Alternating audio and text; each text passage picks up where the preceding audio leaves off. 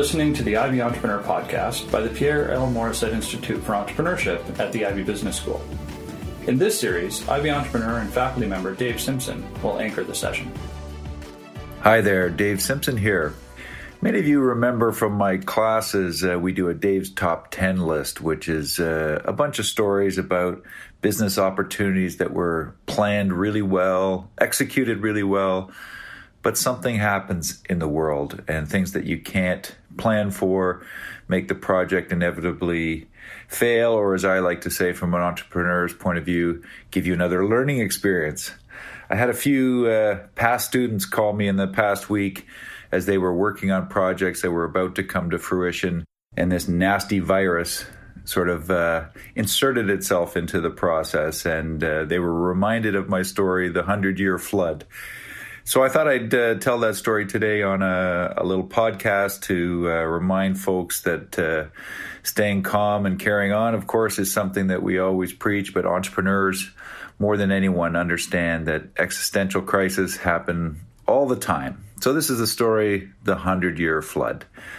A number of years ago, uh, some partners and I uh, owned a company called Canadian Winter Tennis, which is a fun project. Uh, we had two tennis clubs in Toronto, and the essential ingredients were that the tennis courts were built by the public. They were owned by municipalities.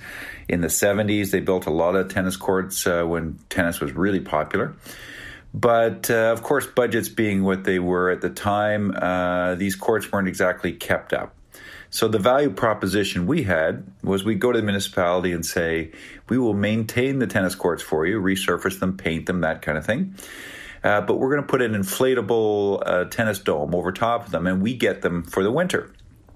This was uh, really uh, well received by municipalities because normally they sit under snow anyway, and they could keep the community uh, using a, a, great asset. And uh, we take the bubble down in the summer when the, the city normally has them for just a public park playing tennis. So it was a win win for all. They pushed us a little harder and asked for some rent in addition to just resurfacing the courts, but essentially a really positive deal for us. We would set up a program where you have a membership fee. So that's at the start of the year, and then you pay court fees based on how often you play. Court fees generally covered the expenses of staff and the inflation equipment and heating that kept things going, which meant uh, you essentially had your profit uh, at the start of the project. So the membership money was really the profit. It was a nice little cash flow business. Over time, though, I, I got tired of driving to Toronto, uh, where our two clubs were, where there was always the problem in a cash business that uh, somebody might slide some money into their own pocket, not write down on the court sheet that uh, their friends had played. And uh, over time, I just got a little frustrated. So I was looking around for some other places to do this. And I looked in our own backyard here uh, at the University of Western Ontario. Western had nine tennis courts uh, that were uh, really in bad shape. Uh, in fact, they had grooves uh, in the court where grass was growing. Um, most of the students are obviously uh, able to use that uh, in early September, but by October, uh, you basically uh, can't use the courts for the entire winter, which is when most of the constituents are here. And I looked at the potential where we missed out in Toronto were, uh, you know, later at night in middle of the afternoon. Those were the open spots. And I thought, well, we'd probably have the same demand here for morning leagues and uh, around the supper time leagues. But if we could fill the afternoons and late evenings with students, it would be an excellent place to do it. So I was convinced it was the way to go. So I approached the university with a deal and said, uh, look, I'll build you a nice clubhouse I'll uh, put the tennis bubbles up. We we settled on six courts, and uh, but I get them from October first, April thirtieth, and then the university would get the use of a, a nice refined court in the summer. Everything was going well. Uh, the university really liked this idea. In fact, uh, you know, they shouldn't be spending money on capital projects that were not core to their uh, school uh, system. And uh, so they were all set to go. And I was going for one final meeting to put the agreement together. And I was in the physical plant office. And the director at physical plant uh, said to me as I walked in, Dave, we have a problem. we can't do this. Now, most of you know entrepreneurs don't hear the word can't because we've already mentally made the jump that we are doing this. And I said to him, well, What do you mean? And he said, uh, Well, we have a problem here that the tennis courts uh, are below the 100 year flood line. And he showed this map on the wall to me. And so, what's the 100 year flood line? And as it happens, uh, London uh, in the early 1930s had a terrible flood, uh, the Thames River. Uh, came up over its banks. Uh, most of the downtown area got flooded. Homes in the Wharncliffe Road area, Labatt Park, if you know the city, were really, really devastated. And as a result, the city tried to come up with new ways to manage the water, and they created Lake Fanshawe, which is really just the Thames River held back by a dam out in the uh, the northeast side of the city. So what that allowed them to do was manage the control of water. They could uh, fill the lake up bigger and let it go down the river in slower uh, fashion during these spring runoffs. The problem is that 1931 flood line uh, created what's called the 100 year flood, the worst flood you can have. And notwithstanding that they've fixed the problem, and we're not going to have that again, it's still 100 years goes to 2031. So the line was on the property around the tennis courts because they're near the, the river there. I looked at this and I said, well, there's got to be a way around this. Uh, and in fact, I indeed thought it was a bit of a political line because as I looked at it, the line kind of made its way around the edges of University Hospital and around some of the dormitories that had been built by Western. So it looked to me that it was a bit of a political line as well.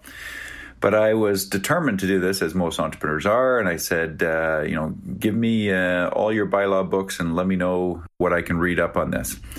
So they passed me all their books because I said, I am doing this uh, and I will find a way.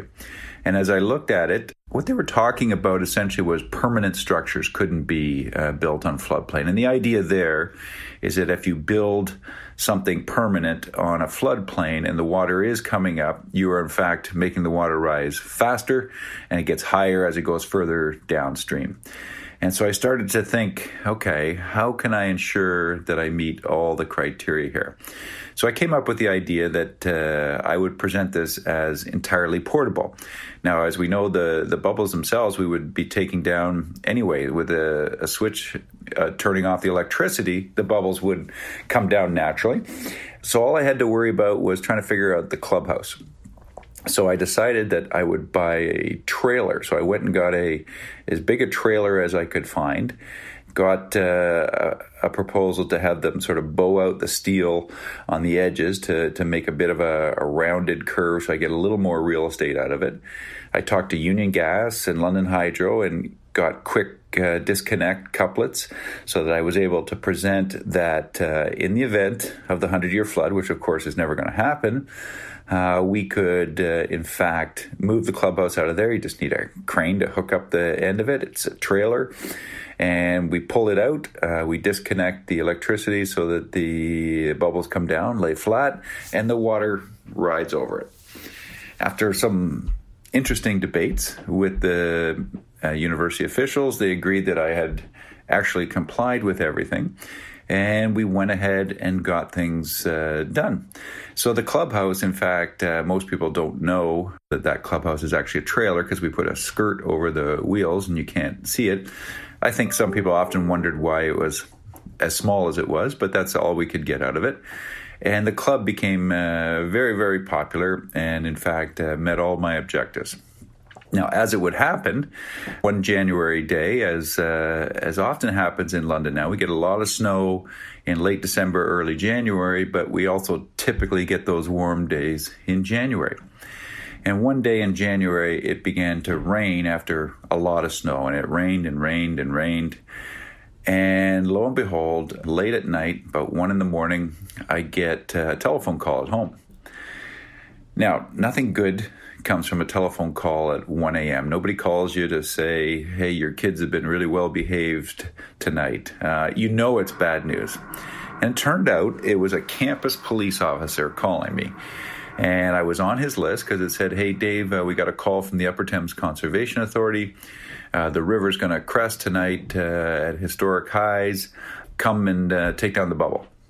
Well, taking down the bubble wasn't exactly in the cards, but uh, I had given all the uh, officials uh, contact information. And in fact, we had a little red binder that was the emergency flood procedures that was always there for the employees, knowing that the 100 year flood's never going to come again.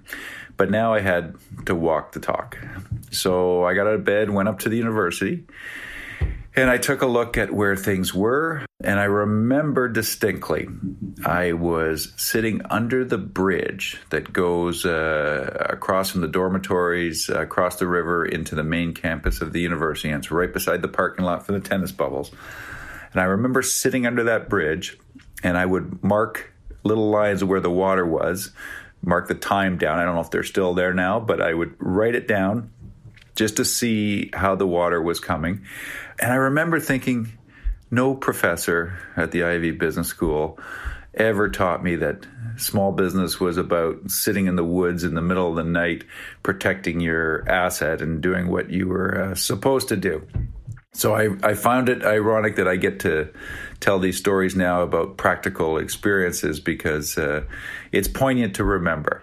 The problem I was going to have was that uh, if I pressed the button to deflate the bubbles without taking all the lights down inside the tennis court, the fabric of the bubbles is going to get caught in all the lights and wreck everything, holes in the bubble, etc.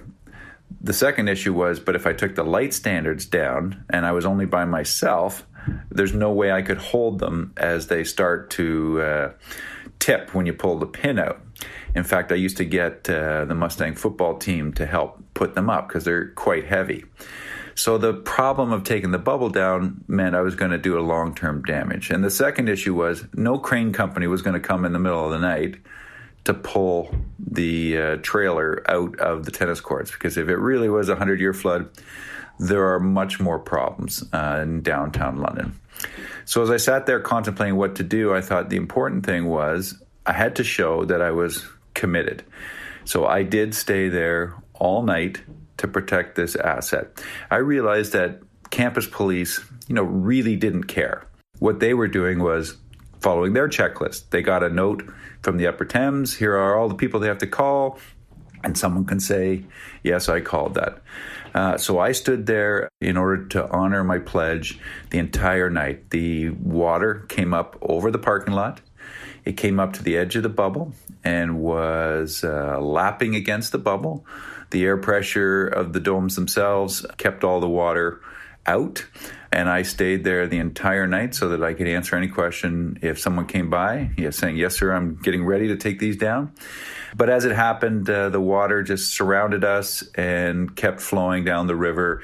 And over the course of time, it started to recede by later the next night when we got a little reprieve from the rain.